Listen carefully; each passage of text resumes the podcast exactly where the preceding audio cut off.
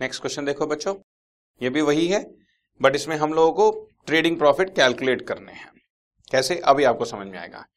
GR या दो partners हैं प्रॉफिट शेयरिंग रेशियो उनकी फाइव इज़ टू थ्री दी हुई है, उन्होंने दिया को एडमिट किया वन थर्ड शेयर के लिए।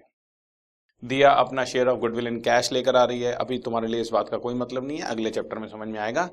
और goodwill for this purpose shall be calculated at two years purchase of the average normal profit of past three years average normal profit तुम्हें कैलकुलेट करना है। Average normal profit average normal profit इसका मतलब आप लोगों को प्रॉफिट जो दिया हुआ है, उसको आपने नॉर्मल प्रॉफिट आपने बनाना है।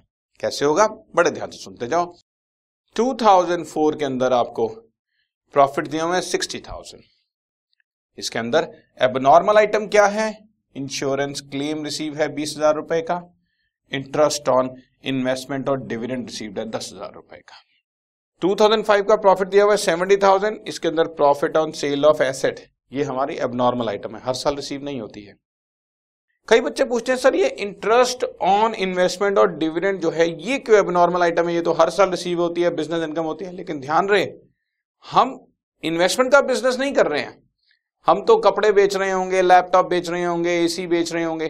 तो जिस चीज़ का हम बिज़नेस कर रहे हैं, उस बिज़नेस से कितना कमा रहे हैं, वो मेन बात है। ये नहीं है कि हमारे पास सरप्लस पैसा पड़ा हुआ है, उसको मैंने कहीं इन्वेस्ट कर दिया या शेयर्स में पैसा डाल दिया और उससे मुझे इंटरेस्ट मिल रहा है या डिविडेंड मिल रहा है तो मेरे बिज़नेस की इनकम होगी। ना ना ना ना ना ना ना उसको बिज़नेस इनकम नहीं गिनते। उसको इसलिए बिज़नेस इनकम से आउट करते हैं, क्योंकि वो हमारी नॉर्मल इनकम नहीं होती। इसी तरह से profit on sale of asset asset बेचना हमारा बिज़नेस थोड़ी है। और वैसे भी ये कभी कभी होता है।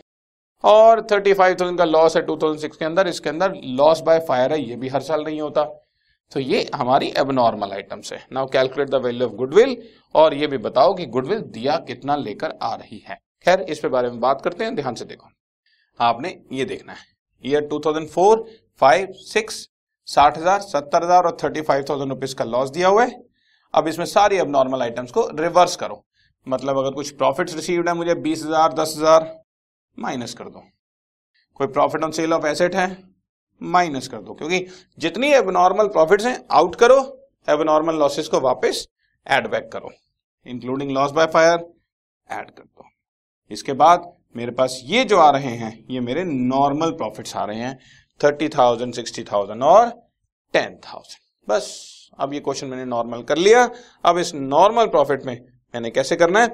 प्रॉफिट उठाया, एक लाख रुपए का, और इस एक लाख रुपए को मैंने थ्री से डिवाइड किया वन टू थ्री ईयर्स और thirty three thousand three hundred and thirty three rupees हमारा एवरेज प्रॉफिट आ गया।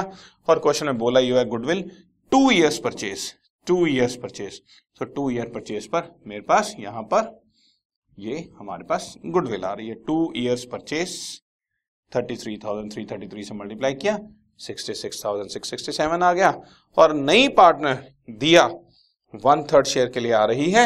ये क्वेश्चन में आपको पहले ही बताया हुआ है। नई पार्टनर ये रही वन थर्ड शेयर के लिए। तो वन थर्ड शेयर के लिए वो सिक्सटी सिक्स थाउज़ेंड का one third twenty two thousand two hundred and twenty two rupees ले आएगी। ये नॉर्मल क्वेश्चन है। ये एक्स्ट्रा पार्ट है दिया वाला शेयर लेकिन अभी हमने गुडविल की वैल्यूएशन सीखनी है। ठीक है जी? ये क्वेश्चन हो गया।